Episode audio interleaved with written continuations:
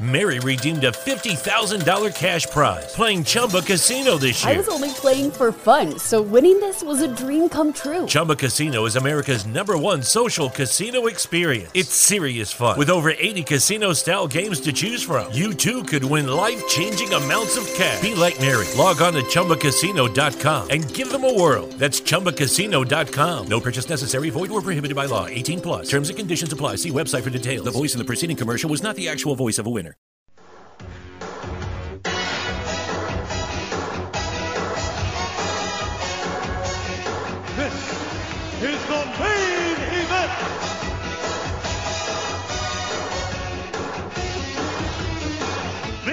Is your main event.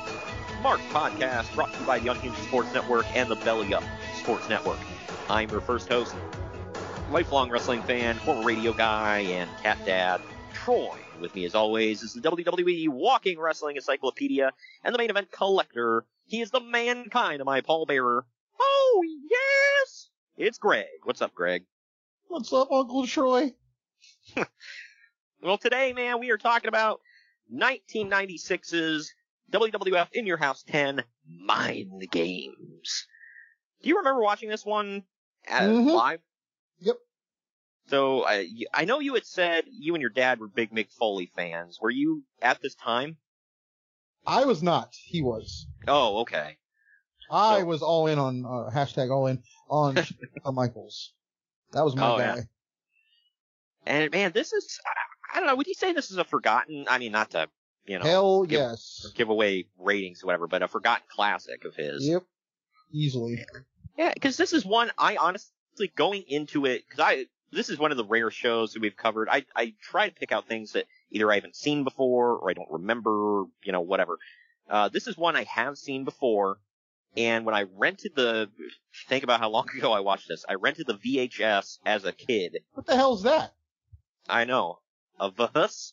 What do you what do you what do you do with that? You upload it to the cloud? No, The you cloud. Do you remember Yeah. that scene in, in in Creed? He's like, it's in the cloud. And Rocky looks up at this guy. It's in the cloud. What? Holy crap. Ah, man. But, uh, yeah, no, I, I, like, I went and I rented the VHS as a kid. I watched it. I was like, huh, Shawn Michaels and Mankind. That seems interesting. Um, and I was not let down, man. This was better than it had any right to be, I think. I would agree. So, and, and we'll obviously get into all that. The rest of the show is meh. And we'll get into that as well. There's a couple of matches on here that were decent. Yeah, I mean, this whole show didn't suck, but it was, I mean, to me, it was the epitome of an in your house. It was built around one match. The rest of the show was okay, and you didn't have to pay full price for a big time pay per view. So there you go. It was what, two and a half hours of entertainment? Uh, about two. Yeah. yeah, somewhere in there. now you get a three hour Raw every Monday night, so my, how things have changed. Hey, if they keep happening like they did the other night, holy crap, I'm good with that. Yeah, uh, re- the wrestling world has been set on fire, man, and uh, you know, I I'm excited for all promotions at this point. Everybody's going strong. I will say, you and I had a good chuckle over the fact that Trevor Murdoch is the new NWA champion. That's something. I just, I'm baffled. I don't think he's bad, mind you. I'm not, I'm not laughing because I think he's bad. This is like Right. random as hell. Yeah, it's like, wait a minute. He ended the three-year reign, about three-year reign of Nick Aldis. Because keep in Uh, mind, I- anybody I thought that, I thought that, uh, what's his name? Uh, Mike Bennett ending the reign of EC3 in TNA was weird. Right. And well, and if anybody wants, you know, some reference on how long um, Nick Aldis has been champion, now in the archives is All Out 2018 with, or excuse me, All In 2018, and that was the we basically called it the pilot episode for AEW. And one of the matches on the show was Cody Rhodes versus Nick Aldis for the NWA title. Cody won, and he lost it like a month or two later back to Aldis, and he's been champ ever since. There's been no break in that reign. So it's been about three years. It's freaking nuts, man. It's knucking butts, dude. Getting your refer- your movie references in early, man. All right, That- well, that is correct. I am. Him. That is correct. Good lord. Hey, we're gonna. That's the first one. We're gonna uh, talk, uh, take our first break here in a minute to uh, get into all the news and notes. I do want to let you know right before this break that the main event marks is sponsored by Fanatics. Get your officially licensed sports gear over at fanatics.com. The link, however, our special link is down in the podcast description. So go click on that. And when you go to check out getting all your favorite sports gear from your favorite sports teams or players or leagues, definitely make sure that you let them know that the main event marks and the Unhinged Sports Network sent you. Also, we're excited to announce our new sponsorship with Swift Lifestyles. They are clean energy drinks and focus enhancers, great tasting vitamins, and big brain nootropics that are made and shipped from the US of A. Go to swiftlifestyles.com and use our special promo code main event marks. That's all one word, no spaces, for 15% off your order. Also, if you're listening on the podcast feed, thank you. Please leave a five star review, share the show, and let us know how much you love it. Give us all the downloads and uh, spread the word. And uh, subscribe. Definitely subscribe. But also, uh, if you are listening on the podcast feed, we are live. I don't know if you know about that. We are live every Wednesday for a brand new show at 8 p.m. Eastern, 5 p.m. Pacific. That is on the Unhinged Radio Network. That is on unhinged.sn.airtime.pro. The immediate replay is right after at 9:30 p.m. Eastern, 6:30 p.m. Pacific. Again, that's on Wednesdays. And we also have replays at 8 p.m. Eastern, 5 p.m. Pacific on Thursdays, Fridays, and Mondays. So check us out. That's unhinged, sn.airtime.pro. We are live at those times. All right, now that we're done with all that, uh, we're going to take our first break. When we come back, we're going to get into all the news and notes of the time right after this. Follow the main event marks at facebook.com forward slash main event marks pod, on Twitter at main event underscore marks, and on Instagram at main event underscore marks and at main event collector.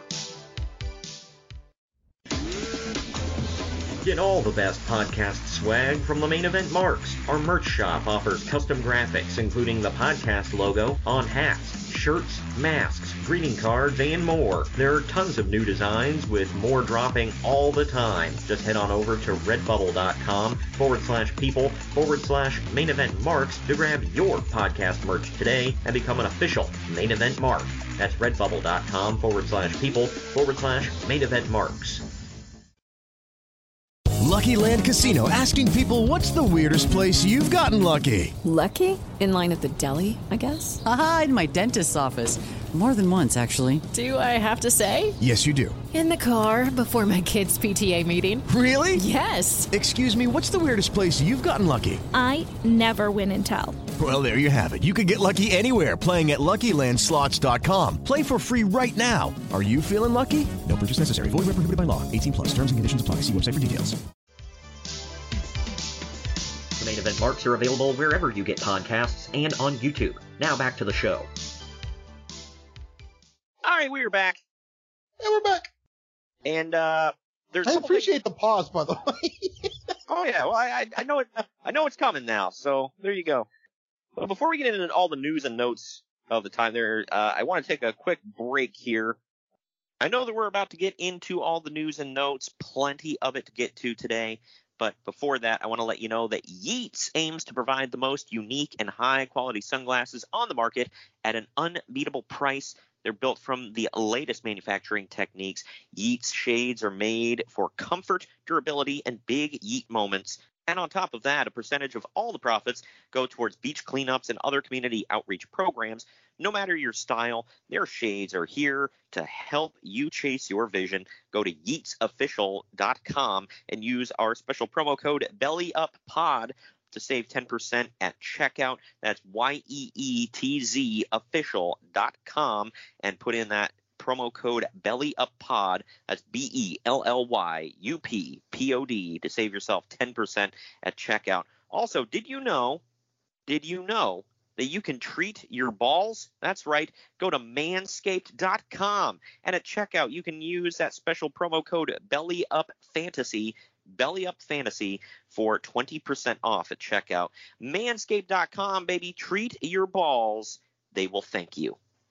But also, uh, now, before we get into the news and notes, I want to let you guys know this is a and, and I'm only speaking to like a handful of people here. I know because Oh Everybody- yeah, I, I want to say something too.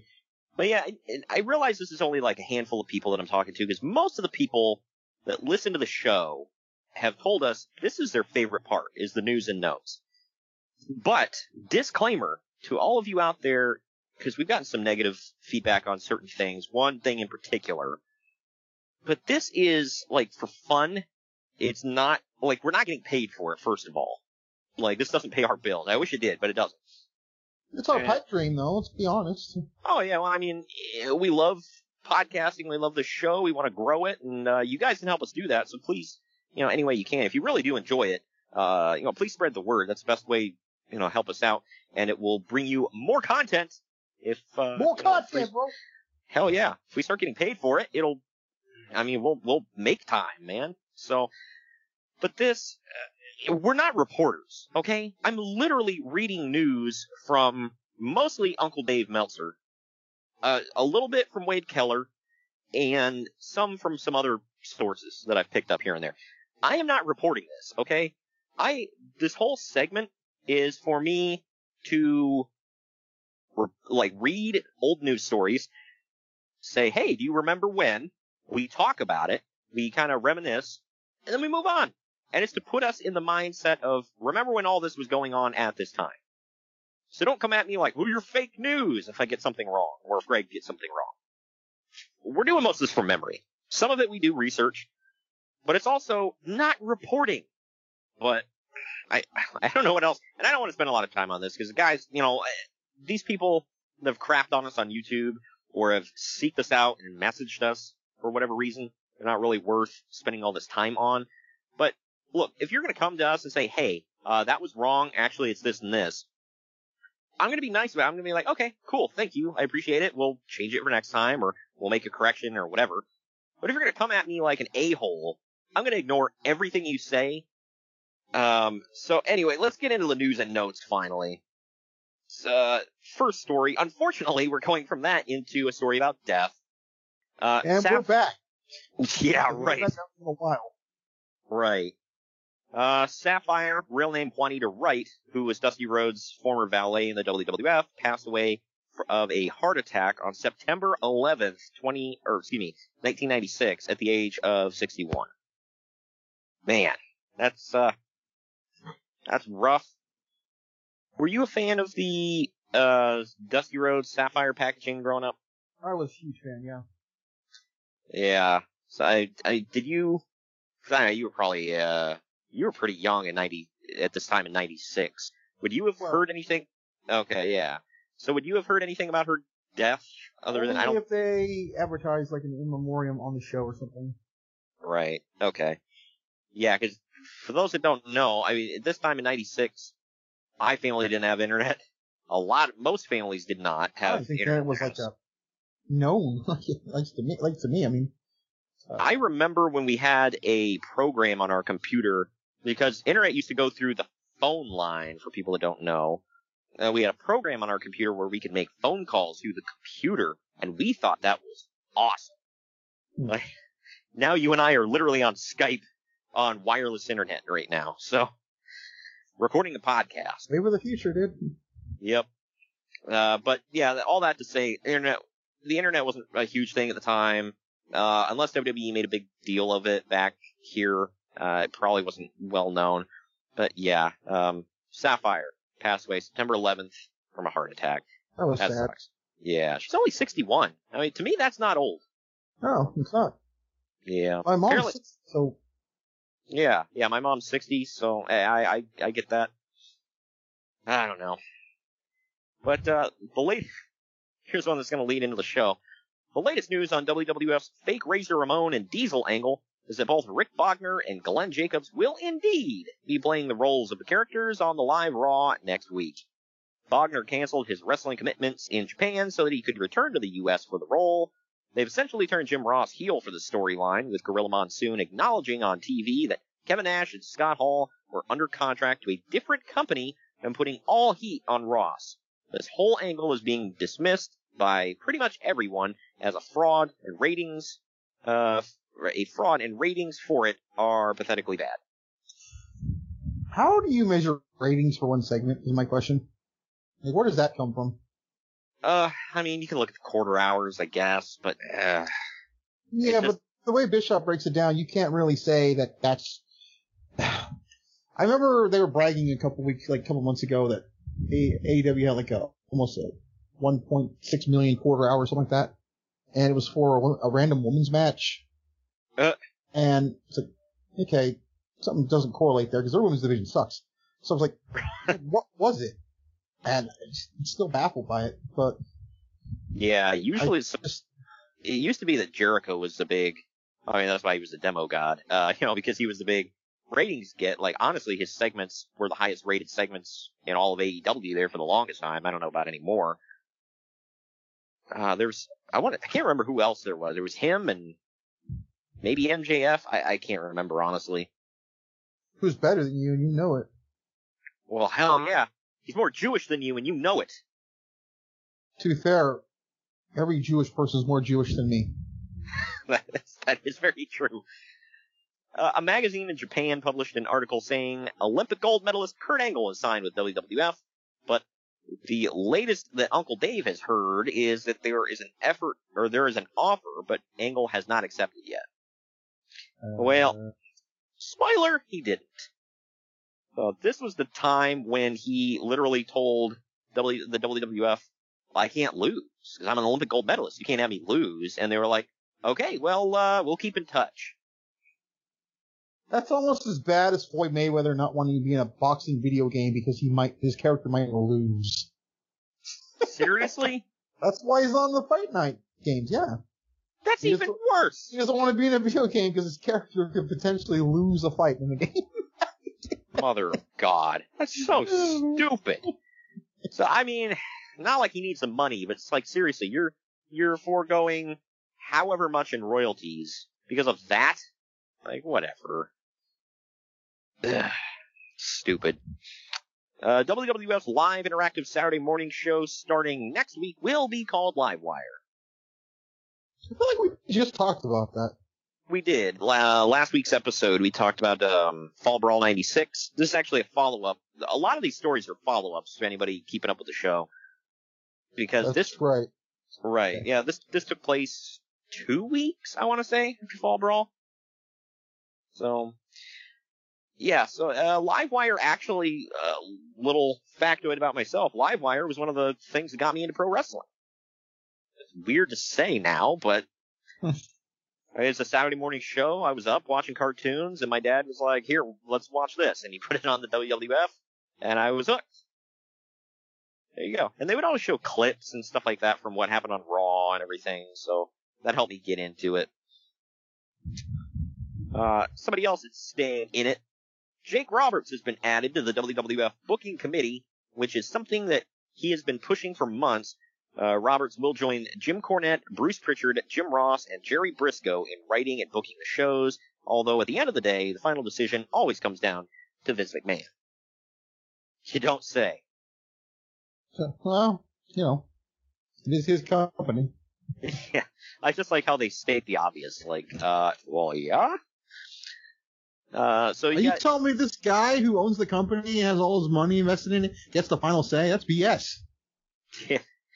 Uh, it's kind of like, um, I mean, it had nothing to do with booking decisions, but like Eric Bischoff was told when he got Nitro, he was told by Ted Turner, your show's Nitro. Period. There was no discussion. There was no, well, what about this? What about that? Let's brainstorm. Nope, it's Nitro. Move on. so, there you go. And he said it had something to do with that block of time on TNT was already, like, called Nitro. Yeah, it was. It was called TNT Monday Nitro. And it was like a movie. It was a movie usually. Ah, okay.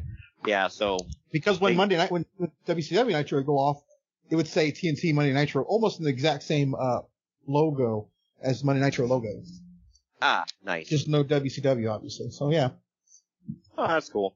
Yeah, so he's, he- I know he said it had something to do with the branding with TNT, so. Uh, this, you know, Bruce Pritchard always talked about that because he said if Vince had to stop, step out of the room, he was always obviously in the writing meetings. He said if Vince ever had to take a phone call and step out of the room, work stopped. Like it froze because he said, uh, anything, you know, if if they would come up with ideas without Vince, he would just come back in and ba- basically crinkle them up and throw them away. And it's like, all right, well, enough of that bull crap. And he said, so they they called it mental masturbation. It's like, no point. I mean, maybe he's a perfectionist. Yeah, I mean, for better or worse, he wants things his way. It's his company, whatever. It's it's uh it's his Wally world. He can do what he wants with it. Wally World.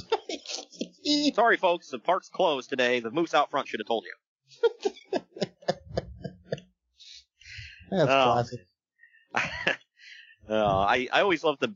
I mean, obviously nobody liked the lockdowns, but like I I liked when all the lockdowns were coming through and the big meme going around was, was the John Candy thing and said, "Sorry, folks, the world's closed today. The moose out front should have told you." yeah, right. Oh man, it's stupid but funny. Uh, bleeding in from WWF into WCW here. Uh, J.J. Dillon or James J. Dillon, or wh- what is it that uh, Chris Jericho called him? JoJo Dillon. JoJo. Uh, he resigned from WWF last week and is reportedly headed to WCW. The news of his resignation apparently caught Vince McMahon by surprise. Dillon was one of the main bookers and the main talent liaisons for the front office. There's no confirmation that he is headed to, to WCW, but it's widely assumed that he is, and he is. Uh, Dillon would And be. he did, became the commissioner, and all that stuff, yeah. Oh yeah. Uh, Dillon would be valuable to WCW because he has a ton of backstage knowledge about the WWF. As Uncle Dave puts it, quote, he knows where all the bodies are buried. So WCW stealing him away is a pretty big deal.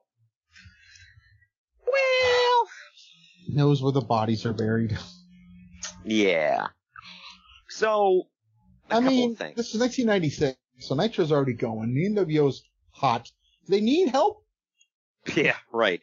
Uh, I mean, aside from, I mean, not to put anybody in the WWF down at this point, this is 96, so who are their big main event stars? There's Undertaker, Shawn Michaels. Look, Uh, honestly, I don't think about the Undertaker. I don't think he was a huge star like in in this era. He was just the guy doing stuff. Yeah, I mean, he was always a guy, the star. Don't get me wrong, but like he wasn't the guy in 1986.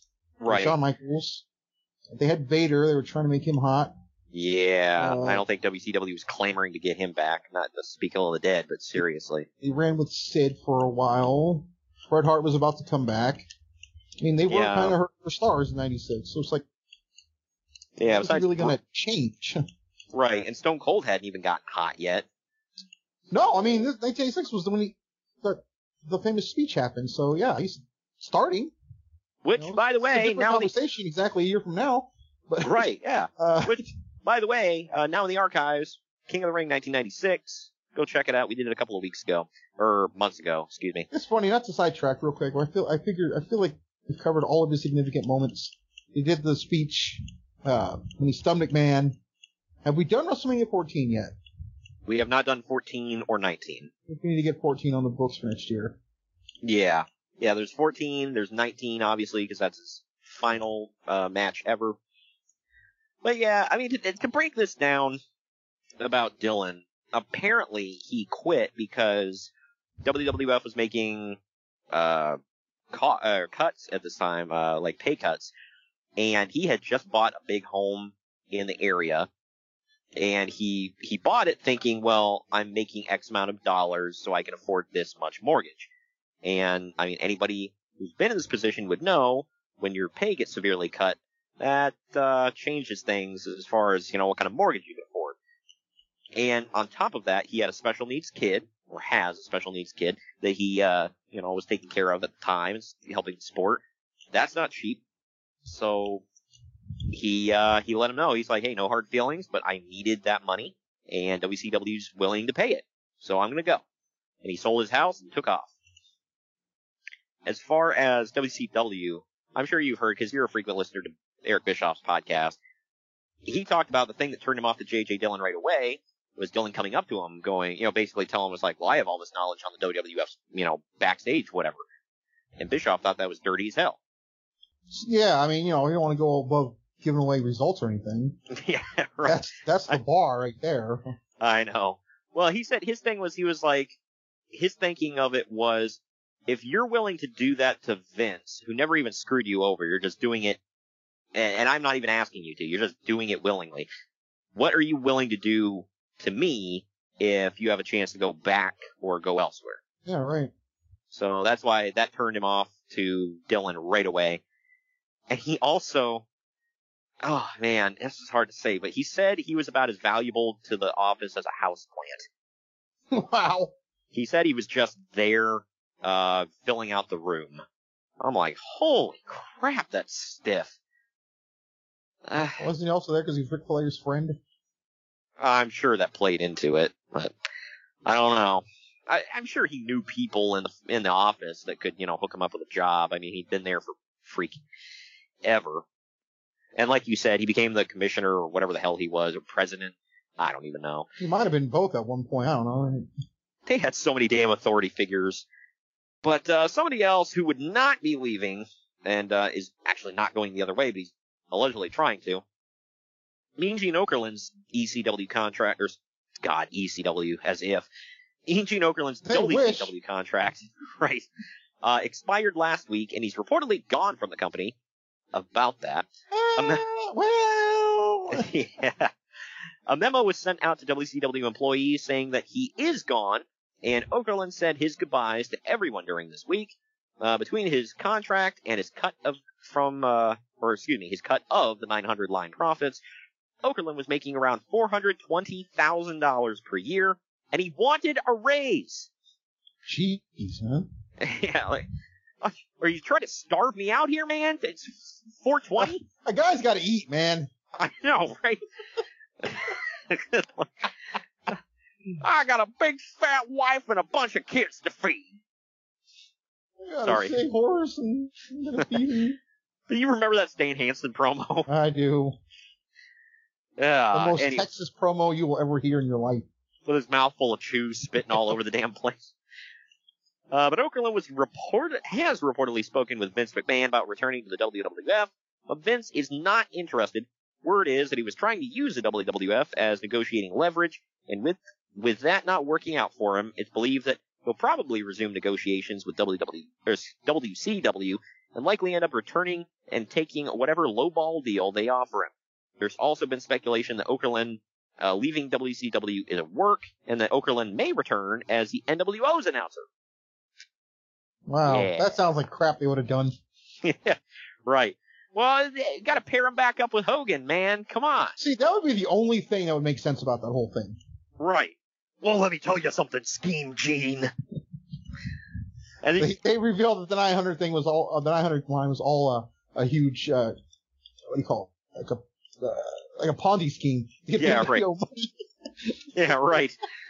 well, what, where do you think all that money comes from? Where you know where it says uh, this has been paid for by the New World Order. Like, if you call if you call the 900 line now, you can give your money to the New World Order and get more black and white promos. Okay, you Can't know what? I'm gonna color. retract what I said. That might have been good. yeah, right. I can't imagine Mean Gene as a heel though. Can you imagine anybody booing that man? I, no, I, I said the same thing in 2006 when Linda McMahon became a heel. It was just weird. Yeah, it's like, why am I booing you? Give me a reason here. It didn't Uh, work for like Dixie Carter either. Certain people just that one I feel like it kind of did because some people, I mean, you know, dirt sheet that's because it was dirt already- sheet idiots making made her out to be like uh the devil, so people wanted to hit her legitimately. I'm talking about wrestling wise, it didn't work. But it is a little weird. I don't know. And from everything I've heard, even if you believe all the stuff about her being dumb or over her head or you know whatever the hell, uh, I I, I don't think anybody's ever said she's anything but a sweet woman. maybe too nice. That might have been her problem. Yeah, right. She didn't know how to say no. So I don't think that's Tony Khan's problem. Yeah. Well, I mean that's why they got Christian for that one night only deal for uh it was Christian for for uh Ric Flair. I don't Yeah, know I mean- what world that's fair, but I mean it was fun. I know. Well, that's because uh, Bruce Pritchard said, you know, he he took it to Dixie. He was like, all right, we can have anybody in the WWE. I mean, obviously they're going to turn some people down, but you know, we can at least ask, who do you want? And she said Christian. And he's like, okay, I just said anybody. And she said, oh yeah, I, I want Christian. It's like, why? Because he was there before. Yeah, her her whole thing was, well, he was here before, people like him, and you know, apparently they were good friends. they, you know, he, he would go to her house and they would talk about their dogs and stuff. And I'm like, what the? Okay. And he's like, okay, we weren't gonna get him, but you could have said John Cena. You could have said The Rock. Anybody. But you go to Christian. Like, no other choices, just him. Alright. And by the way, I'm a huge Christian mark. So, this is just me saying that. Ah, man. Sean Waltman debuted on the latest WCW Nitro as the newest member of the NWO, going by the name Six. Tony Schiavone made sure to mention that Waltman used to wrestle as the 123 Kid in another organization, but he no longer works for them. Yeah. Uh, I'm glad he got that in and let us know. If they had to, and they're getting sued left and right. Right. Well, apparently, for those that don't know, the reason they went with six as the name, 'cause I thought it was kind of random. They said Sean, or not Sean, uh, Scott Hall came up with it because he said, uh, well, one, two, three kid. You had one, two, and three, and a six. So let's just call him six. I still maintain it was because he was a six man. That, I mean, that's a reason too. Maybe it had dual meanings. So, I mean, kudos to them. I guess it worked. And then he said the, he just kept calling him Six Pac because it was obviously a reference to Tupac. So, and, uh, No, it was a reference to a six pack, which he freaking drank like water. Shut up. oh, good lord. I love Scott Hall, you know that. It's true. Did you, uh, do you remember what your reaction was when Waltman showed up? Yeah, I was kind of like flat. I'm like, oh, I don't care. One, two, three, kid. I barely care? liked him. When, I barely liked him when he was a face. He turned into a heel with Ted DiBiase's group. Had that crybaby Wow. match with Razor Ramon, and that was my last memory of him, honestly, until he showed up here. Wow. You didn't like when he was a part of the uh, Million Dollar Corporation? No, that was stupid. I never bought him as a one, two, three kid. Like I saw right through it. Yeah, it was a little weird. Uh, last week on And I love Sean Waltman. Keep that in mind. I think he's great. I just think one, two, three kid is stupid. I think 1998, 99 X Pac was his best stuff. oh well, yeah, I don't know if there's any debate with that one. That you're, that's definitely right. But uh, last week on WCW Saturday Night, they did an angle where I, I gotta preface this by saying this is, an, this is an unbelievable effing story, which makes me think me. it's real. But they did an angle where the Giant destroyed a Cadillac that was supposed to be Lex Luger's. Do you remember this? I do. Well, apparently, in reality, they rented the Cadillac and had an agreement with the rental agency about how much damage would be done to the car. The Giant ended up doing way more damage than they agreed upon, and the rental place refused to take the car back, wanting it paid for. WCW made the Giant the scapegoat, and he ended up having to buy the car himself. Yeah. Um, I think Bischoff said they ended up covering the cost for it though. I sure as hell hope so. Uh, I, I think he was talking about this on their, uh, I think I heard, I forget where I heard it. It wasn't Bischoff, obviously, because he didn't do this pay per view, but they brought this up. It might have been during the Fall Brawl 96 episode they did. Yeah, probably. I was just like, I can't believe it. I, I guess I could believe it because if they told him, hey, only do this much damage, and then he like went off script and like ruined the car, I mean, I could see it, but it's like, damn. I don't know. I did hear, um, him and the Giant, god dang it, Pronouns pal. Uh, but the Giant and Hulk Hogan are apparently really good friends, and I guess, I think Hulk bought him a car or a motorcycle or something like that, maybe both. Well, Hulkster hooks up his friends, pal. I don't know why I went from Hulk to McMahon, but you get it. You get it. That does sound made up though. Yeah, I know. This one popped me. As a quick story, I'd throw it in. A woman called the WCW offices last week complaining about her five-year-old, uh, saying that he spray painted NWO on her one-year-old. Yes. Oh my Again, god. Another story that sounds made up. I know. This is, oh my gosh. Like, who the hell spray painted the baby? like, she just walks in the room, oh my gosh! And then, like, the kid's just, like, doing Hulk Hogan poses, like, what you gonna do, brother, when the New World Order runs wild on your baby ass? oh, good oh, lord. Yes. That's what the baby probably did after he got spray painted. So there you go. yeah, whatever. He was just decorating his onesie. Come on. That's how I saw it. Yeah, right? Kids, hey, the kid's got a future in decorating, okay? Good lord. Wow. Uh, I don't want to be like the Karen of this, but why are you letting your kid watch this? And why does the kid have easy access to the spray paint when he's five? What? Like, just like, and, and on top of all this, final question, how long did you leave the five-year-old alone with the baby? like, hot Uh, damn. You know, yeah, you start breaking this down how stupid it is, you know, if you really think about it. to put this in perspective, at this time, I was six. Uh, or about to, yeah, okay, this took place the day after my sixth birthday. My sister was one. So, at this time, I never would have been left alone with a baby for long enough to find spray paint and then spray paint her. Oh my god. dang. Then again, my parents gave a damn about what happened to my well-being, so there was that. Oh god. And yeah, like you said, who, like, what five-year-old is watching this? So many questions. Alright, I saved this all to the end so that I could do that. I haven't done this in a while, so I gotta hit you with this week in ECW. Oh my god. Can I have another volley, sir? If I may have another volley, sir. That is what I call my checks because they bounce, bounce, bounce. Michael Jordan has nothing on me. Good lord. uh, se- several injuries coming out of the latest ECW show. A rookie named Kareem Horton, who trains at the ECW training school, slipped off the top rope and broke his leg. Ah, uh, not to laugh, but damn. Uh, Johnny Smith, yes, Johnny Smith, tore his AC joint in his shoulder. Uh, Shane Douglas collapsed backstage after injuring his back and neck somehow. What do you mean somehow? Because he's a walking injury, Yeah, I mean, I feel like every time we saw him, he had his arm in a sling. right? Something was always wrong with this dude. Uh, Doug Furnace broke his nose. Tommy Dreamer has injured ribs. Even ring announcer Bob Ortiz got cut in the face when a piece of chair broke off and hit him. Hot damn. Why do I, it seems like almost every week on these retro shows, I could have a laundry list of ECW injuries I could bring you. Yep. Like, mother of God.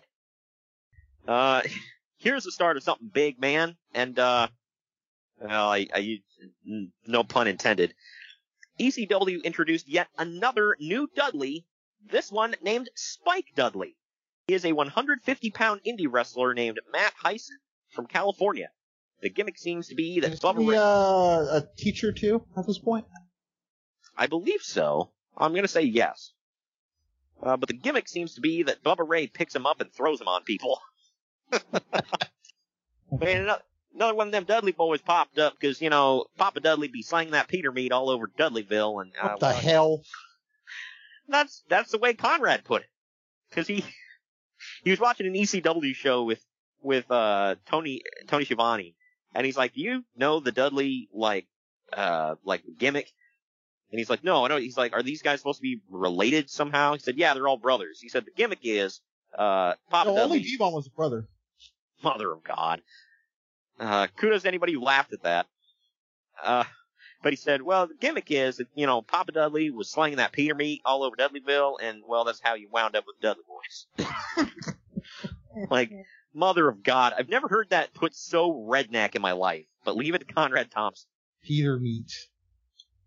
Uh, the reason Kimona Wanalaya left ECW Real was, name. right, uh, was because she was unhappy with her role with Tommy Dreamer and Beulah, since Beulah is clearly treated as the top female star of the company. Kimona also said that she could make more money, quote unquote, dancing, uh, than she was being paid in ECW. Did they I- realize that when they had that incident where they had have her go up there and dance? I, I'm sure they did. But I, well, I'll get into it here in a minute. Uh, but, and contrary to rumors, Missy Hyatt had nothing to do with her leaving. Kimona is now currently working in AWF, the American Wrestling Federation. We talked about it last week. It's about to go in the toilet. Oh, But anyway, no. I know. Uh, you know, you had names like Sergeant Slaughter and Tito, Or- uh, Tito Ortiz, Tito Santana, and, uh, you know, uh, Greg Valentine and Kimona Wanalaya. One of these things is not like the other. Good grief. But anyway, I don't know, man. I 1000% believe she can make more money stripping than she can in ECW. I don't know. It sounds like it's one of the same to me. But yeah, I mean, you lose your dignity either way. Just one, you're gonna be, you're gonna bleed a lot more. The other one, you just, you expel other bodily fluids at some point or another. No? wow, I, I don't know. I don't know. I'm moving on.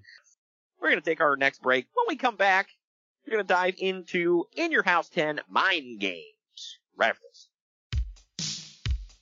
Follow the main event marks at facebook.com forward slash main event marks pod, on Twitter at main event underscore marks, and on Instagram at main event underscore marks and at main event collector. Good morning, good afternoon, good evening, and good night. My name is Thomas, and what's your name? Oh, I'm Alan. Uh, Alan. Oh, yeah, yeah, Oh, yeah. yeah. We're brothers. That's right. Yeah. Yeah, I forgot Brother, that. mother, same mother and father. Your room was Oh, we shared the room. shared a room. We shared a room. Thought I knew your face. Yeah, we go way back, mate. Yeah. We should do a podcast then. Uh, we have. We do. We do a podcast. We do a podcast. What's it called? The Roadcast. Yeah, that was planned. Yeah. Yeah. yeah well. What do we do? Well, we cover all different things in the world of pop culture. We're talking about comic books, we're talking about professional wrestling, and we're talking about movies. Go back and watch classic retro wrestling events, the likes of WWE, WCW, and if you do like that, you can check us out on Apple iTunes, also on Podbean, Anchor, and on Podknife. Also check us out on Twitter at the Broadcast. That's B R O K A S. There, nearly stuffed up the ending. no, it's all right. Good on you. Yeah. Instagram also at the Broadcast Podcast. Remember, we don't spell it with a C. We spell it with a K. Sorry, mate. Take it easy. Shopify presents cool sheets from aha to Lying awake while you bake isn't cool. I suffered from the wrong kind of hot in bed, heat induced insomnia. That was my aha moment. Bed sheets that keep you cool. Then I thought, how do I even sell bed sheets? That's when I had the idea that made it all possible signing up on Shopify. With the help of Shopify's intuitive online store creator, I started selling sustainable bamboo sheets that keep cool year round. And my cool idea became a reality. Hot sleepers around the world rejoice.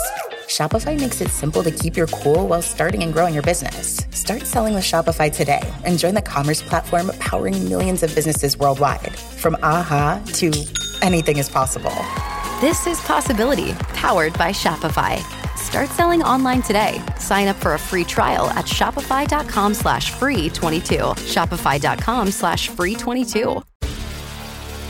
Hi, I'm Maria. And I'm Mike. And we're Team, Ready. Black Hills Energy knows your home is where your heart is, so they want you to be ready. It's all about keeping you safe, prepared, and making your home as energy efficient as possible. Everything from how to weatherize your home to how to stay safe during extreme weather. Be ready for anything. Go to blackhillsenergy.com slash team ready.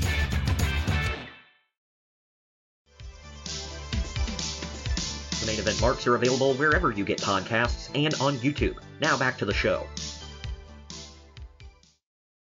And we are back. And we're back. Uh, and we are going to dive headfirst into this event, which is WWF In Your House 10. We're already up to 10 Mind Games. It took place September 22nd, 1996. The day after your uh, co-host here turned six, as I just mentioned earlier. The venue was the Core State Center in Philadelphia, Pennsylvania. Speaking of ECW, the attendance was 13,000. Pay-per-view buy rate was 0.48. So all in all, not terrible. Uh, during the free for all, which I'll talk about in a minute, we got to see Marty F and Jannetty versus Savio MF and Vega. Asses in seats. Hell yes. Man, what better way is there to welcome people into the arena? Thanks for coming to the show. This. and uh, during this match, by the way, uh, on commentary, Vince McMahon says that if viewers hear some strange chants in the crowd, there's a local wrestling promotion that they're fans of. Oh, oh, man. Lord, some strange chants. That's nice. In the end, Jannetty does a crossbody out of the corner. Vega rolls through with it, and he pins Jannetty for the win. After the match, Uncle Zebekiah distracts Vega while Justin Hawk Bradshaw attacks Vega from behind with a big bull rope, choking him and whipping him. Eventually leaves, having laid Vega out. I wonder what they would all go on to do. Nothing. Well, uh, you know, Uncle Zebekiah would go on to, you know, talk about people sneaking across the border. yeah, and Justin Hawk Bradshaw would go on to stop them from sneaking across the border. right. Holy crap, I just thought of that. Wow. There's an infamous segment from, uh, back when he was WWE. Wait, I don't think, no, he wasn't oh, champion think yet. He was, I think he was going after the WWE title against That's Guerrero. right. Yeah, because he, Yeah. yeah. he's feuding with Eddie Guerrero, and he goes down to the Texas border, and he's like wearing like a light on his head and whatever, and like he's like literally standing out in the middle of nowhere, waiting for random Mexicans to cross the border, and he starts like kicking them in the, literally kicking their ass, like telling them to get back over that border. I'm like, this is so effed up on so many levels. I don't even know where to begin. It's another one of those not in 20, uh, 21 stories. and shouldn't have flown back then, but it did. But either way, also, Mankind did an interview before the show to get over as a heel, saying that he was glad that he no longer wrestled in bingo halls in front of unappreciative fans. Come on, man. He's hardcore! He's hardcore! Your mother's a whore. What the hell? I just now, by the way, saw because I didn't watch that stupid uh what talking shopomania or whatever. But every once in a while I'll see every once in a while I'll see clips or videos or whatever of it. Apparently, Tommy Dreamer came out, did his pose, and he was like, "We're softcore." Of course he did. Like, and you're a wrestling whore. As we previously mentioned. Alright, anyway. Now we finally get the opening video of the show playing up Mankind versus Shawn Michaels and The Undertaker versus Goldust. Now we go into this. Opening match of the night, Justin Hawk Bradshaw with Uncle Zebekiah taking on Savio Vega in a Caribbean strap match. This went for 7 minutes, 7 seconds. Uh, what's the difference between a Caribbean strap and a regular strap? Uh, a Caribbean strap is. I yeah, we're gonna have to edit that out because I was gonna say something really bad. Uh, oh man. I don't Leave know it in, the pal. is. yeah, right. Uh, one, well, one's made I in Caribbean. mean, Yeah, yeah. Caribbean. yeah. I guess one involves Savio Vega and the other doesn't. I don't freaking know.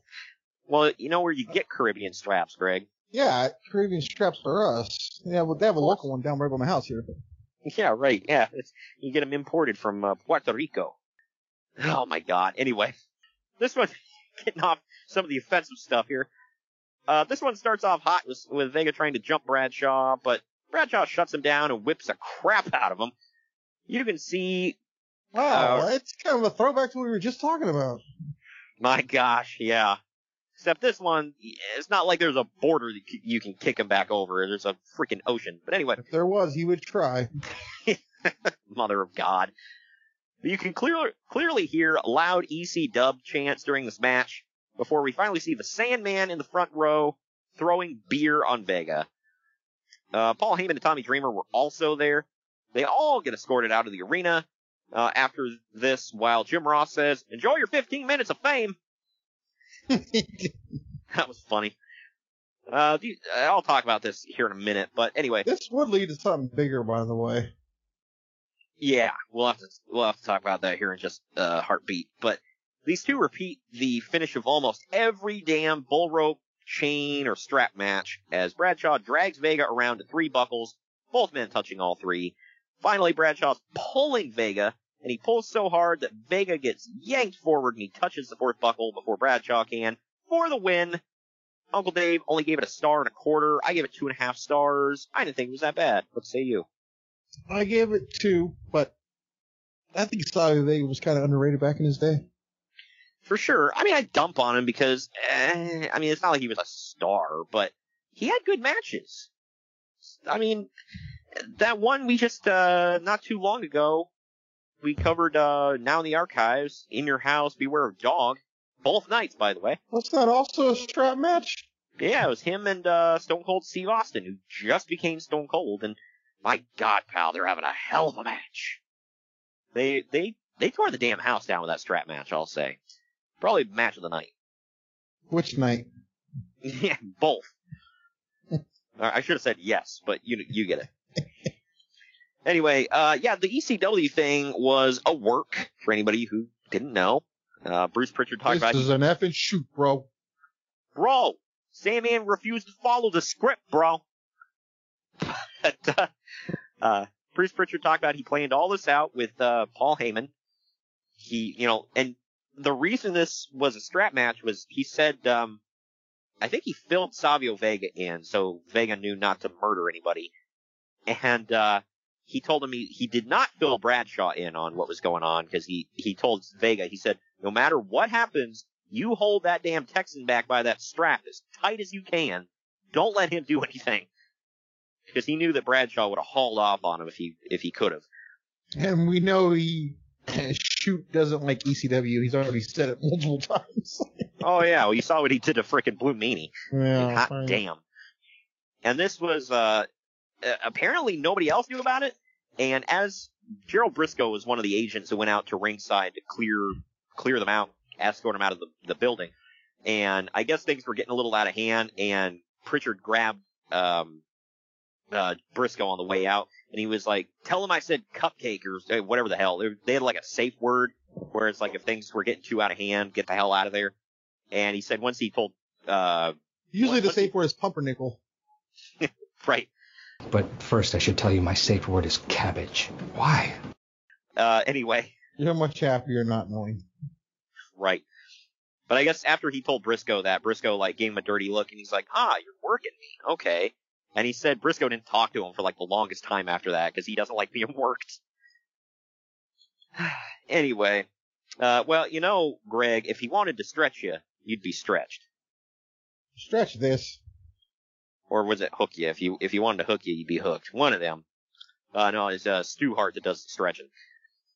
But we get a play up package. What do you think it sounded like when he stretched uh handful? Hey, Rhino, uh, but give me your arm there. Show you a couple of holes down the basement there. You're doing real good, Rhino. I would love to see him talking about, like, him, him talking about Jim Neidhart to Rhino. That'd be hilarious. He's like, the Rhino's doing real good there. He's like, oh yeah, thanks. Uh, uh, thanks, Stu. He's like, no, no, I mean the Rhino. He's like, yeah, yeah. th- The, the I'm- real I'm- rhino. yeah, he's like, no, no, uh, the, yeah, what I mean is the, the rhino's doing good. Yeah, you just said that. Uh, th- thanks. Good lord. We've done a bit like that with Stu in the past. I feel like. Anyway, up next we get a play-up package for Jim Cornette versus Jose Lothario. No, that statement left my mouth. Where Cornette keeps making jokes This about This is uh, supposed to be. I think I heard Bruce Pritchard say it was supposed to be a free for all match, and then Vince's like, "Why would we give that away for free, pal?" Good lord. allegedly, the well, allegedly the, the originally planned main event for this was Vader and Cornette versus Sean and Jose. And then the wrestling god stepped in and saved us. Yeah, they were like, "Whoa, we need at least one good match on the show. Like, calm down." but anyway, uh, Cornette keeps making jokes about Lothario's age, and Jose was training in the gym and in the ring for his comeback match. And my, what a comeback it was! Oh man, I think we're talking about favorite matches of the night here, right? Oh yeah, well, early contender for match of the year, but uh, during Uh, no, I think it's pretty late contender. Uh, yeah, that's that's true. You got me there. But during Jim Cornette's entrance, we see footage backstage of fake Diesel and Razor, uh, but we only see him from the back, and they're beating the hell out of Savio Vega, and then they run away before we can see their faces. Because you know those two idiots needed more heat. Yep. Keep in mind, by the way, as I mentioned, they have not debuted yet, so they're they're acting like this still may be Nash and Hall. Ugh. I find it funny they're doing this and WCW is doing a fake Sting thing at the very same time. I know. I'm kind of impressed to figure out which one did it first. One of them obviously did it first, but it's in the exact same month it's happening, so I don't know if one really ripped off the other. I don't know. Well, at least Not that- WCW is do. Well, at least WCW is doing it with their own guy. Like WWF is Uh, like, uh, hey, hold on now. These are their own guys. It's just not their own physical guys. yeah, right. Well, you know, I can't wait to see, uh, you know, uh, Damian Priest be played by, you know, just some other tall, vaguely Hispanic dude with long hair. You know, he'll step in in a couple weeks here. Go get go get Archer a tan. There you go. Mother of God. Uh, but the first thing I thought of when I saw Jim Cornette was the, the line from Hook. However, did you manage to fit in those smashing tights again?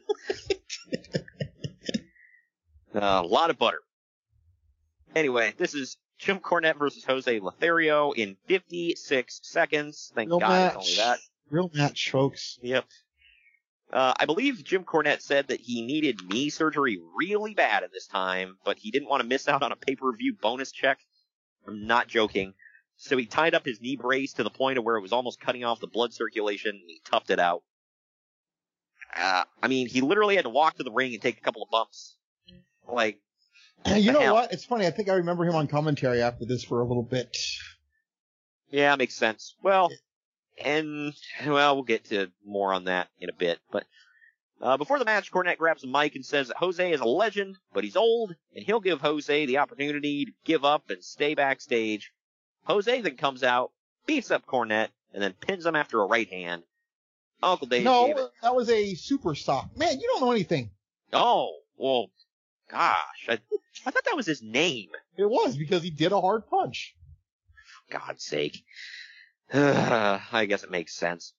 But Uncle Dave gave this negative star. Uh, I gave it a dud. Because what the F was this? I tried to be kind by giving it a dud. What say you? This was another one I just didn't even rate. I didn't. It's like, yeah, it's not even really a match. Yeah. The only good thing I could say is thank God they kept it under a minute. Thank you. That's Right. it's hard to talk crap about if it only took up one minute of my life. Okay. There was Now, I haven't watched it back by the way, two minutes of my life, but right. There is something to be said for, I guess, Cornette did say he didn't want to miss out on a pay-per-view bonus check, and then I think on top of that, uh, he wanted to be in, say he was in the ring with Jose Lothario. Which, I mean, if you grew up watching him, you know, I get that. That'd be like, you know, if, if I, if I was a manager and they wanted to put me in the ring, you know, they're like, ah, you're gonna have like a, you know, a fight with, I don't know, freaking, you know, Hulk Hogan's gonna go out there and give you a, a big boot and pin you. Like, okay. um, that reminds me. Do you remember when Jake the Snake came back for that Legends Raw? Like when we first saw him for the first time in years, he looked amazing. Yeah, is that the one where the snake pissed on Ambrose? Yeah. Well, if you go back and watch it, dude, Ambrose is like smiling his ass off the entire time, dude. Yeah, So, he starts. This is nothing new. Yeah, he starts smirking as soon as like, he he must have felt it because like the first time I saw him crack a smile was when the snake pisses on him. He was probably like, "Holy crap!" It's probably like an honor to that fool. right? We've seen him do worse. I just like, you know, I mean, some people, some things just matter a little bit more than. I don't care if he made it look like a fool. Oh yeah, for sure. Uh, speaking of which, by the way, as of the posting of the show, I will have gone to my first AEW event, so I will have seen. Well, I, I don't know what was on the card, but since it's in Cincinnati and he's on all the promotional material, I'm gonna assume that Jon Moxley was on the card, and I sang "Wild Thing" at the top of my lungs. Someone in the uh, major pod group said that him and or the, what are they, the Switchblades are getting back together. Oh, him and Callihan. Well, maybe there's a chance that they'll both be on there. It is possible. I doubt it, but Ooh. I seen something in the indies about that. They were doing Yeah, like an indie show getting together. yeah, they're gonna wrestle the American Wolves, so Oh hell, man! also reuniting. So, yeah. I, I want to say in what promotion? I think it's some indie promotion. Might not even be on TV, or I mean on um FITE TV. I, I'll look it up and get you it later. Uh, but getting back to uh, 1996 here, Dok Hendrix is backstage, and this is a, I think this is a Coliseum home video exclusive, by the way, not on the actual like regular version. But Dok Hendrix is backstage asking Savio Vega how he feels after being jumped by Razor and Diesel. Vega says that he doesn't know who jumped him after literally just being told who jumped him. And Hendrix and Hendrix is pretending that this is the same Razor by saying he is he was one of your best friends as a child. Vega goes with it like this is still Scott Hall. So ah, I don't know. They're really playing this up, man. Which whatever. Uh, You know, as long as it works. But the problem is it didn't.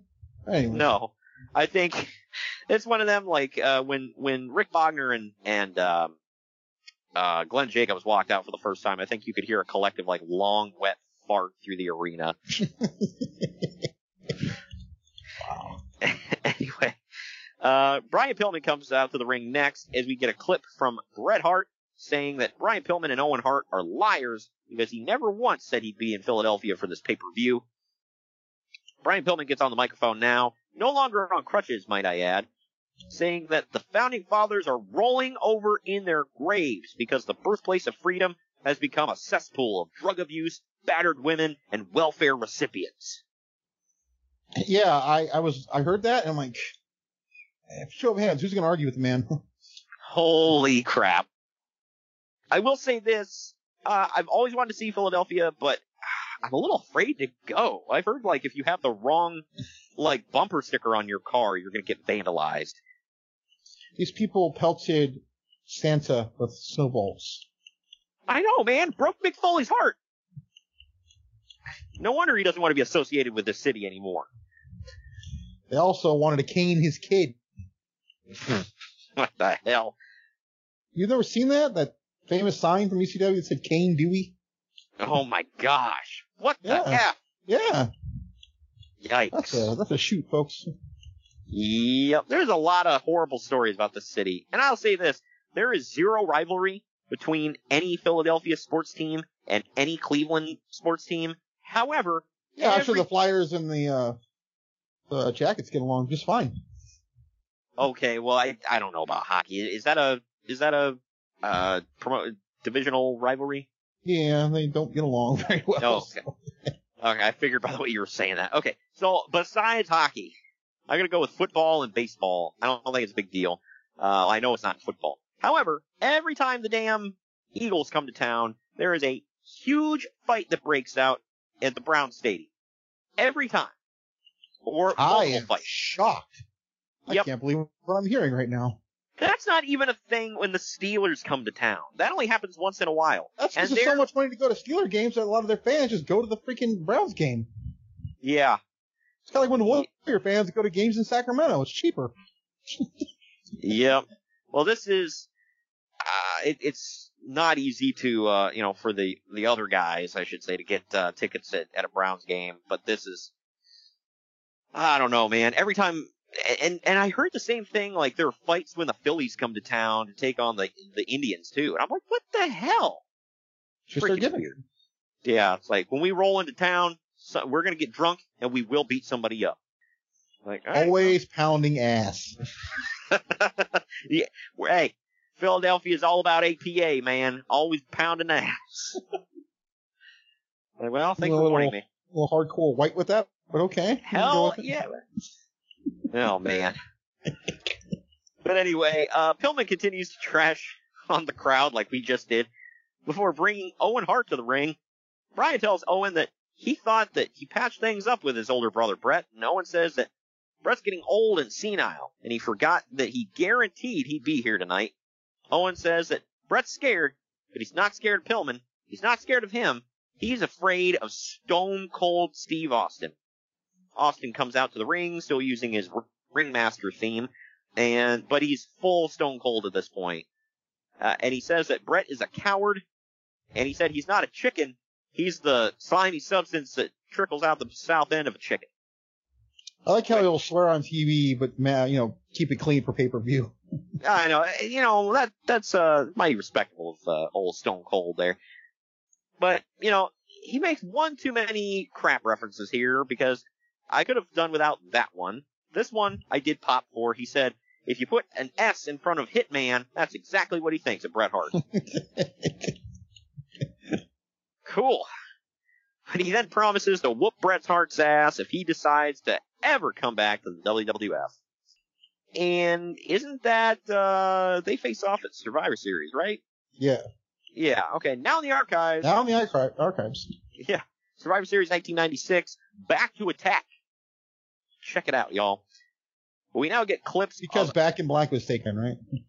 You're right. Uh, back in pink and black. We now get clips of Mark Henry going around Philadelphia and taking in the sights. And, uh, he looks like Ricky Bobby where he doesn't know what to do is, with his hands right now. I don't know. This was just like awkward clips. It's like, here's Mark Henry standing in this location. Now look at Mark Henry looking at this bell. Now look at Mark Henry over here. He can stand like nobody's business. I know. You remember that time he stood next to the Liberty Bell with his hands on his hips? That was a good time. uh, but backstage, Doc the Brett Walker episode's got to be coming, right? Oh, well, yeah, we got to do a career retrospective on him. But backstage, Dok Hendrix is standing by to show us that Jim Cornette cannot accompany his team to the ring tonight because he's laid up in the medical room, completely out of it. Clarence Mason is yelling something about uh, something to him, and he's pointing at a contract, and he gets Jim Cornette to sign the contract, and uh, well, that's going to come into play later. But up next is our first title match of the night. It's the Smoking Guns, Billy and Bart Gunn defending their WWF Tag Team titles. They got Sunny in their corner, by the way. They're taking on the British Bulldog and Owen Hart. When so they're doing this gimmick where the Guns and Sunny get in the ring, and like the concussion pyro goes off, and a giant poster of Sunny unravels from the rafters.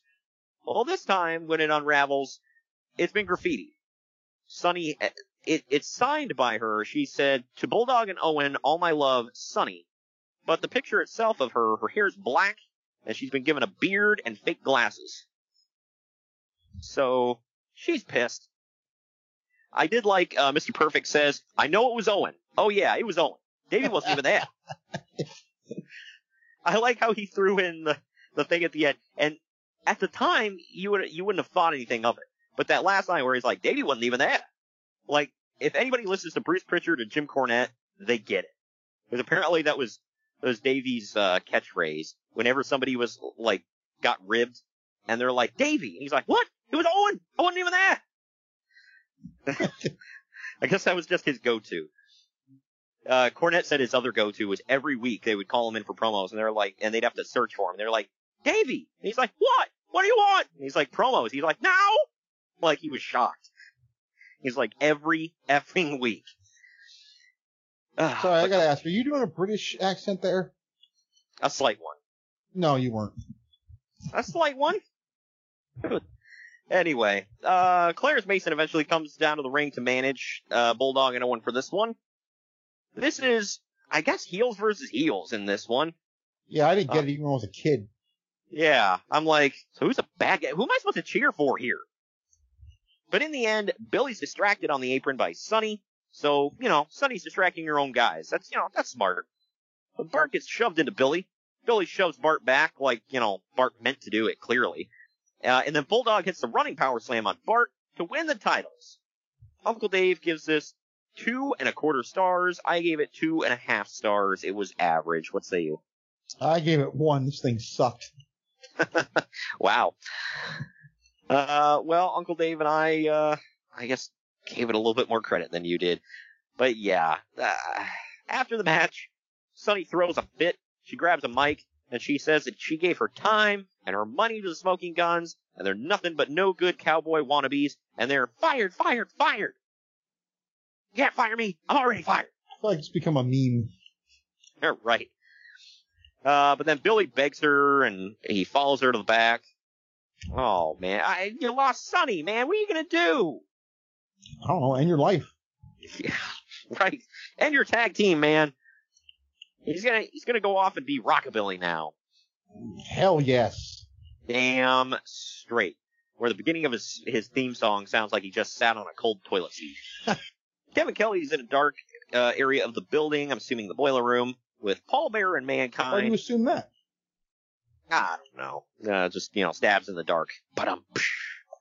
Anyway, uh, Mankind is rocking back and forth with the Undertaker's urn. Bearer blames the Undertaker for what Mankind is going to do to Shawn Michaels tonight. Mankind says that it's his destiny to hold and cuddle the WWF World title. Uh, he said he was going to cuddle the damn thing, right? Or am I hearing things? All right. I just want to make sure I heard that right. Uh, hey, hey, hey, to each his own, okay? yeah, I mean, whatever. You know, some people like to get their rocks off by cuddling the winged eagle. Whatever. I, I like the non-winged eagle myself. Well, exactly, the Big Eagle. So is he gonna ask his wife if, you know, use the old Hulk Hogan, uh, hey, you want to come back to my hotel room, get naked, and wear my title belt? well, cuddle. Uh, but then he's, he said he's going to make Shawn Michaels and his clique feel the same pain that he's felt his whole life. Ah, gonorrhea. Anyway. Uh, uh sorry.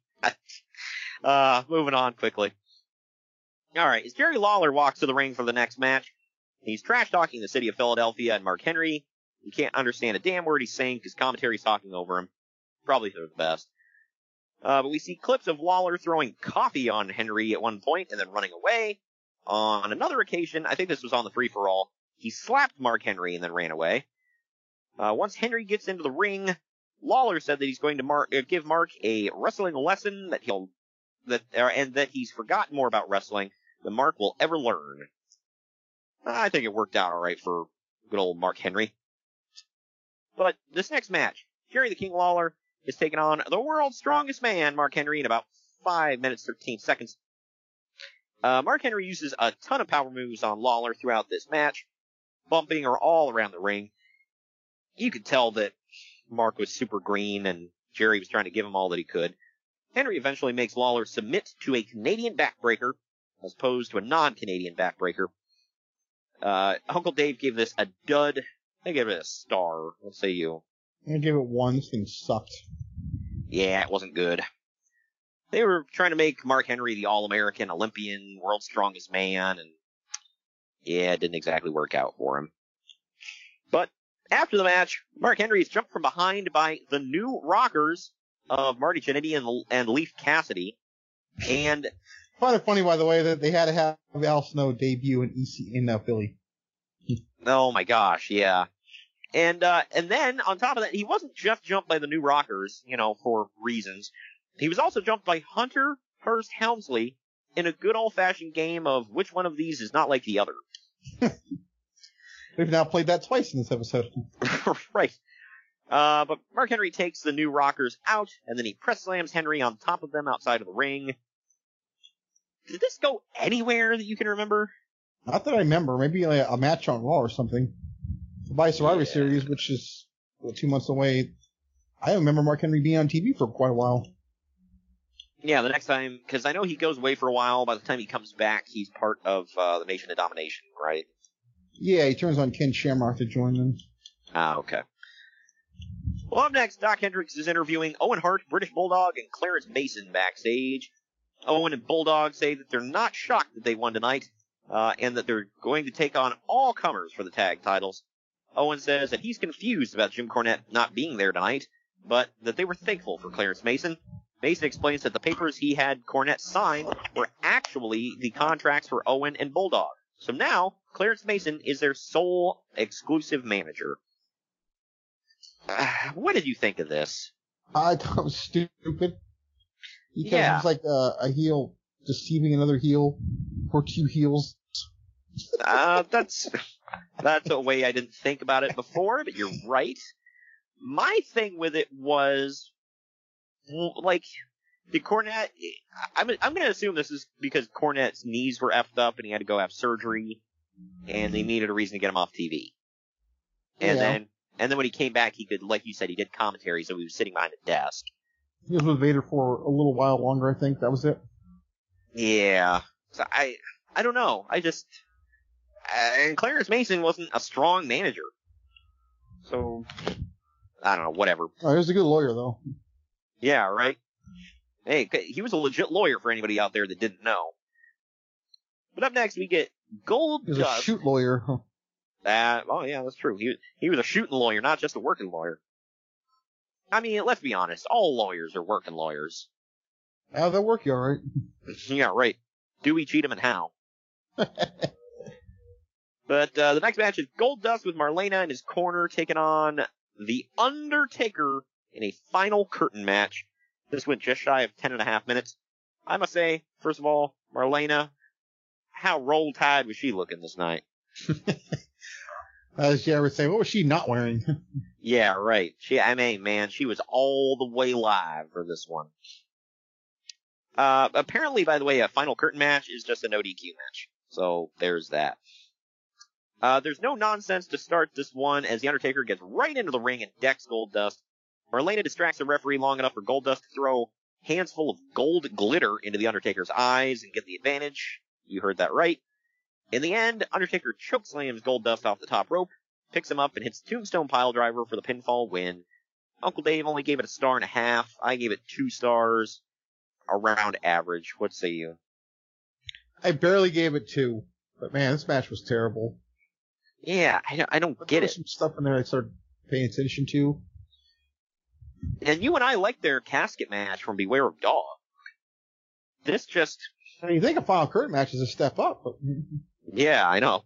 Yeah, this one is just like, I don't know, man. It's, it wasn't it for me, man. It didn't, uh, didn't do it for me. But backstage, what did do it for me was this effing promo. Kevin Kelly standing by with Shawn Michaels in his locker room. Shawn puts over how crazy mankind is, but he's lucky that there isn't a lot going on between his ears, so he's honestly not that nervous.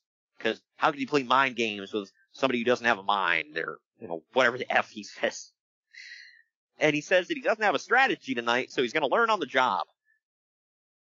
Mother you know, God. there's, there's tapes to watch, you know. Yeah, yeah, right. My thing is, so, has he been taking promo classes with Sid? Oh, it's one of his buddies, isn't it? Yeah, I did like, this whole promo was him basically saying, hey, listen mankind, I'm an idiot. I'll see you out there. And I got news for you. That was one of his go-tos. Yeah. hey, I got half the brain that you do. Wow. When did Sid say that? I, I I know he said that at one point. He's uh, on Nitro when when we against Nash. yeah. Uh, you know, I got half the brain that you do. Like, what the frick? Well, thanks for admitting you're an Um, idiot. I can I can argue that. right. Oh God. But all right, we're gonna take our second to last break. When we come back, it's main event time. Right after this. Follow the main event marks at facebook.com forward slash main event marks pod, on Twitter at main event underscore marks, and on Instagram at main event underscore marks and at main event collector.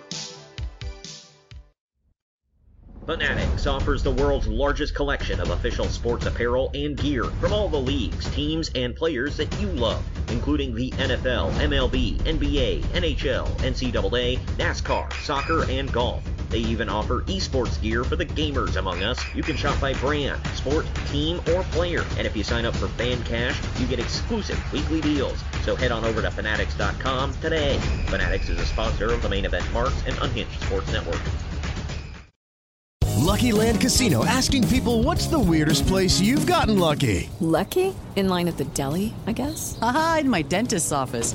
More than once, actually. Do I have to say? Yes, you do. In the car before my kids' PTA meeting. Really? Yes. Excuse me, what's the weirdest place you've gotten lucky? I never win and tell. Well, there you have it. You can get lucky anywhere playing at LuckyLandSlots.com. Play for free right now. Are you feeling lucky? No purchase necessary. Void where prohibited by law. 18 plus. Terms and conditions apply. See website for details.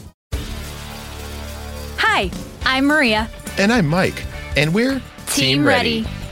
Black Hills Energy knows your home is where your heart is, so they want you to be ready. It's all about keeping you safe, prepared, and making your home as energy efficient as possible. Everything from how to weatherize your home to how to stay safe during extreme weather. Be ready for anything. Go to blackhillsenergy.com slash team ready.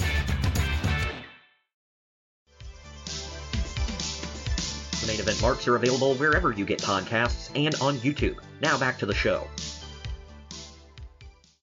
And we are back. And we're back. Ladies and gentlemen, this is the moment you've all been waiting for. The main event. And we are live. Sort of.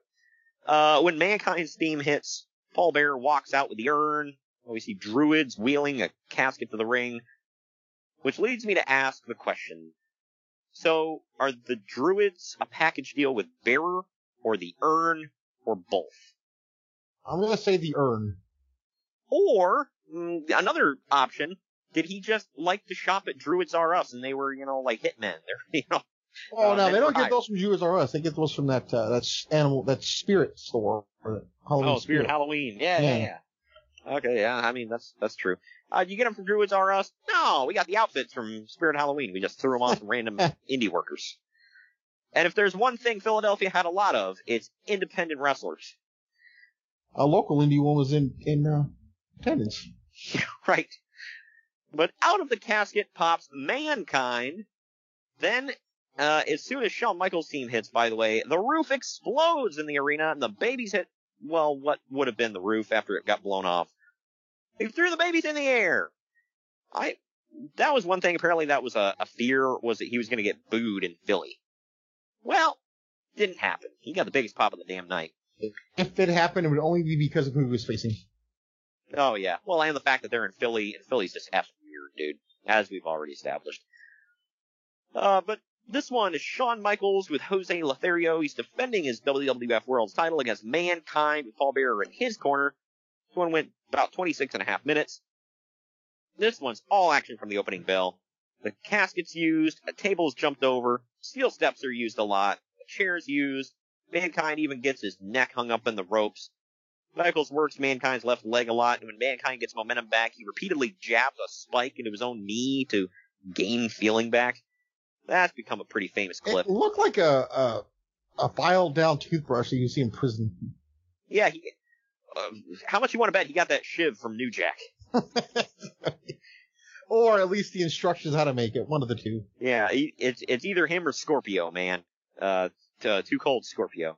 And the only reason I say that is because he literally talked about making a shiv on Dark Side of the Ring. yep. Said was he gonna stab Hawk with it? Yeah, he said he, he took these metal chopsticks and was making a shiv because he was gonna stab Road Warrior Hawk. Yikes, man! In North effing Korea, best place to want to shiv somebody. Had that happened, he'd be an afterthought as well. Yeah, everybody'd be like, what the hell happened to Too Cold Scorpio? I think he murdered somebody.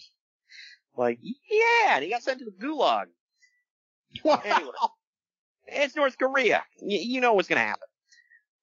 But anyway, uh, you'd figure that these two would have a styles clash, but hot damn, they work great together. Mankind tried to stuff Michaels into a casket at one point. He even back suplexed Michaels off of the top to the outside, but Michaels turns around and lands on Mankind as they go through the Spanish announce table. Uh, Mankind climbs the ropes with a chair, and Michaels runs and leaps off of another chair that's set up in the middle of the ring, and he hits a flying sweet chin music into the chair that Mankind is holding, Van Daminator style. Did you catch Jim Ross like lose his crap over that? Oh no, I, I, knew, I knew he went, uh, like he thought it was cool, but yeah, I was just like, I remember that spot the first time I watched it. I was like, holy crap! Like I didn't see it coming, so it was just like that made it cooler. But uh, anyway, he kicks that into Mankind's face. Uh, and then when Michaels goes for the pin, Vader runs in to attack HBK for the DQ. Uh, Uncle Dave says that the weak finish is the only thing that kept this from being the match of the year. The fact that Mick Foley, uh, this is what I said, this is my note, said the the fact that Mick Foley came right into this company and was paired with The Undertaker and then Shawn Michaels back to back leads me to believe that Vince quickly gained confidence in him, uh, who he actually, apparently he never wanted to sign Mick Foley. And according to Jim Ross, his quote to Jim Ross was that he was going to let him, he was going to let Ross sign Foley because he said, I want you to know how it feels to have your heart broken by a talent. Shattered. Yeah, right. So uh, apparently he had zero confidence in Mick Foley. And then I'm going to say he quickly turned around on that because Undertaker is Shawn Michaels, man. Right away. He's only been in the company for a few months. But Uncle Dave gave this four and three quarter stars. I gave it an even four. What say you? I gave it even four as well. Forgot how much I love this match. Oh yeah. This was, like I said, a forgotten classic by a lot of people. Damn good match. I didn't like the screwy finish. I would rather he pinned uh, Mankind and then get into it Vader if that needed to happen. But whatever. What's funny is the next pay per view after this, Michaels wouldn't even wrestle on it. It's like, what was the point of this? And to my Right. knowledge, if I'm thinking about it right now, I don't think he wrestled Vader ever again. Nope. Uh, apparently he claimed he he got tired of. Uh, well, first of all, Vader got blown up in their SummerSlam match, which apparently pissed a lot of people off. And then Michaels complained that I can't work with him because one, he's out of shape and gets blown up all the time. And the second point is apparently he got pretty heavy handed with Shawn because he likes to lay his crap in, pal. Oh, bitch. and, uh, Shawn said, uh, he, he didn't like being manhandled like that. So, whatever. So I'm gonna assume, uh, by him saying that and us knowing what happened after this, I'm gonna assume Psycho Sid's stuff looked cool but couldn't break an egg. Uh, speaking of which, Psycho Sid comes out next to attack Vader after the match, fighting with him to the back. Paul Bearer hits Shawn Michaels in the back with the urn, and then Mankind locks in the mandible claw. The casket gets opened up again, and the Undertaker's inside. Now, how did that happen? Uh, he knocks Mankind out of the ring and chases Mankind and Paul Bearer to the back. On a Coliseum home video exclusive, Paul Bearer is trying to reassure Mankind in the boiler room that he would have been the world champion if not for Vader, and it's because they have the power of the urn. And that's the end of the show. So, let's take uh, our final break. When we come back, we're going to get the final ratings of the show and tell you what's to come in the upcoming weeks. We'll be right back. Follow the main event marks at facebook.com forward slash main event marks pod, on Twitter at main event underscore marks, and on Instagram at main event underscore marks and at main event collector. Lucky Land Casino asking people what's the weirdest place you've gotten lucky? Lucky? In line at the deli, I guess? Aha, in my dentist's office. More than once, actually. Do I have to say? Yes, you do. In the car before my kids' PTA meeting. Really? Yes. Excuse me, what's the weirdest place you've gotten lucky? I never win and tell. Well, there you have it. You can get lucky anywhere playing at LuckyLandSlots.com. Play for free right now. Are you feeling lucky? No purchase necessary. Void where prohibited by law. 18 plus. Terms and conditions apply. See website for details.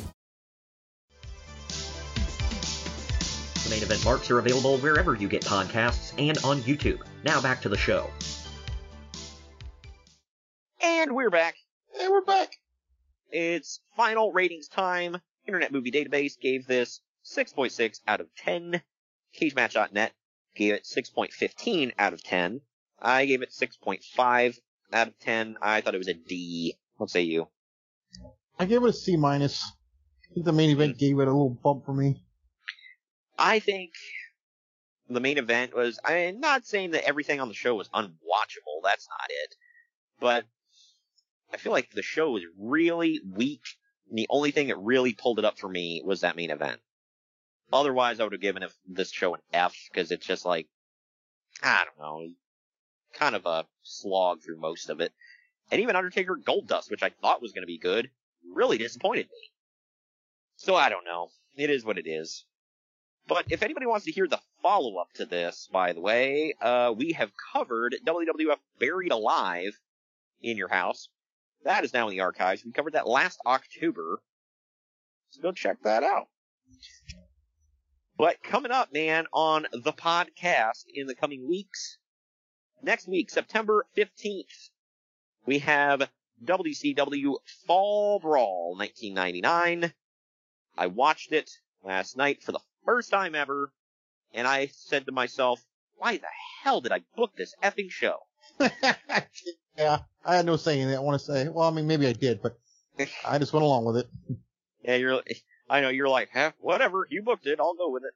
But yeah, no, this show, hell, we'll get it. There, trust me, there's plenty of stuff to talk about, but I think you can, like I had texted you while I was watching this, you can almost physically see the hand, like, flushing the toilet with WCW inside at this, like, on the show. There wasn't anything egregiously like, oh my gosh, like, I can't believe they're so stupid to do that. Like, you know, like in previous shows that we've covered. It's just, I don't know, there's a lot on the show that it's like, oh my gosh. Like, look at the state of this damn company. And then there's a follow-up story that I have to the, to that pay-per-view that's just like, yep, they're going down. But alright, anyway, that's next week. The week after is bonus show week. We've got on September 22nd, we're bringing you WWE Unforgiven 2001, or I guess WWF Unforgiven 2001. Uh, it's the 20 year anniversary for that one. Is there anything you remember about that show off the top of your head? Um, Lots. I want to save it, Okay. Yeah, because uh, I mean, this show, it's still the invasion's going on. Uh, we've got didn't it end after Survivor Series? it didn't end after Survivor Series. Okay, so we got two more months of this thing we're chugging through in the uh, invasion. Austin's full on psychopath at this time. I mean, the tagline is the greatest battles are fought from within, and the the poster is like three look like he he's like shouting from inside of his own head. So obviously a heavy show for Austin. Uh, and then, but that's that's gonna be a good show, I think. The bonus show, that's gonna be an entertaining show because it's our second timepiece ever, man. It's gonna be on the time that Vince Russo ran WCW. Into the ground. Yes, into the ground. This is his first run before he takes his before he first takes his ball and goes home. So technically we don't see him. We hear him, but we don't really see him. Right? During that first run? Um Cause he's the, just the powers that be. Yeah, well, yeah. Yeah, that's right. I don't think we see him until the reboot episode Nitro. Yeah, so that's yikes down the line. Uh, but I didn't plan it. I guess I should have thought about it, but we're, we're talking about Fall Brawl 1999. The Vince Russo thing is actually a good follow up to it because he takes over in what, October? I want to say right after Halloween Havoc. Okay. So it's around this time. So it's very, uh, very pertinent to there. But it's gonna be our second timepiece ever. Vince Russo runs WCW into the ground. And then we're wrapping up the month, September 29th. We're bringing you a show I've been waiting to watch for a long time. Yet again. It's TNA Unbreakable 2005. I still think one of the greatest, if not the greatest wrestling match of all time. I don't think it's debatable that it's the greatest triple threat of all time. Um, as far as wrestling match, it's in that, uh, it's in that discussion like you just mentioned. But yeah, as far as triple threats go, I, I don't even know if it's debatable. It's AJ Styles, it's Samoa Joe. That's enough right Daniels. there. yeah, right, yeah. And all three of those guys tear the effing house down. One of the greatest shows of all time, or matches of all time. The show itself is fine. Uh, the main event is two ECW I wanna, guys. I want to say this is the last show before they got back on TV. Uh, yeah, I believe so. Yeah, because I was, I were they doing the the shows on the internet at this time? Impact, yes. Uh, okay. Yep, I remember having to go to my computer once a week to watch Impact after they left FSN. So this, um, the main event was two ECW guys, Raven and Rhino for the NWA title. That's kind of funny. Uh, but yeah, and it took. Well, I think the triple threat's the main event. Mm, I believe. Let me see. Double check. You. That is correct. so you're right. But on the poster, it's Raven and Rhino for the. It's a Ravens rules match or a Clockwork Orange House Fun match, whichever you want to call it. I believe So- to this day this is his last world title defense because he loses it quickly after this. Yeah, don't remind me. But there's a fatal four way elimin- uh, fatal four way elimination match for the NWA tag titles. Lots of cool stuff on the show. Abyss and Sabu in an ODQ match. So there you go. Lots of tag team action on the show as well. Uh, an unfortunate date for the show. It took place on September 11th, 2005, but, uh. You know, I used to say that, but then I'm like, dude, things are gonna happen on September 11th every year. Okay, just yeah. I hate saying that, but Hey, maybe you can put on a good show to, uh, you know, yeah, take right. the taste of crap out of your mouth from you know everything. But uh, can I don't know why Wikipedia. I'm, I'm always- trying to figure out like grandma and grandpa are always like, oh, December 7th, we hate that day because it was Pearl Harbor. And, dude, stuff happens on December 7th. You know, just Yeah, I know, right? Uh, well, you know, we'll talk about, like I said, um, uh, Unbreakable's remembered for, you know, the three-way match that Uncle Dave gave five stars to, not to spoil anything, but I mean, we already talked about how amazing it is. And, uh, I don't know why Wikipedia always quotes Canadian Online Explorer. I don't know if they're a big publication, but they rated the show an 8 out of 10 stars. So, I mean, that's, you know, something to look forward to, man. We don't just ironically cover bad stuff. once in a while. Right. But alright, man. Uh, the Fall well, Brawl one, by the way, it's gonna have to be the exception because That is ironically covering a bad show. there is one match in particular on the show I can't wait to talk to you about. And Oh, I can be- wait. Yeah, not because of the great quality of it either. But all right, that does it for that one. Thank you for joining me today, Greg. Mm-hmm. And we'll join you next week yet again when who you gonna trust, brother? It's Hulk Hogan. It's Sting in the main event for the WCW title at Fall Brawl 1999. Lucky Land Casino asking people what's the weirdest place you've gotten lucky? Lucky? In line at the deli, I guess? Aha, in my dentist's office. More than once, actually. Do I have to say? Yes, you do. In the car before my kids' PTA meeting. Really? Yes. Excuse me, what's the weirdest place you've gotten lucky? I never win and tell. Well, there you have it. You can get lucky anywhere playing at LuckyLandSlots.com. Play for free right now. Are you feeling lucky? No purchase necessary. Void where prohibited by law. 18 plus. Terms and conditions apply. See website for details.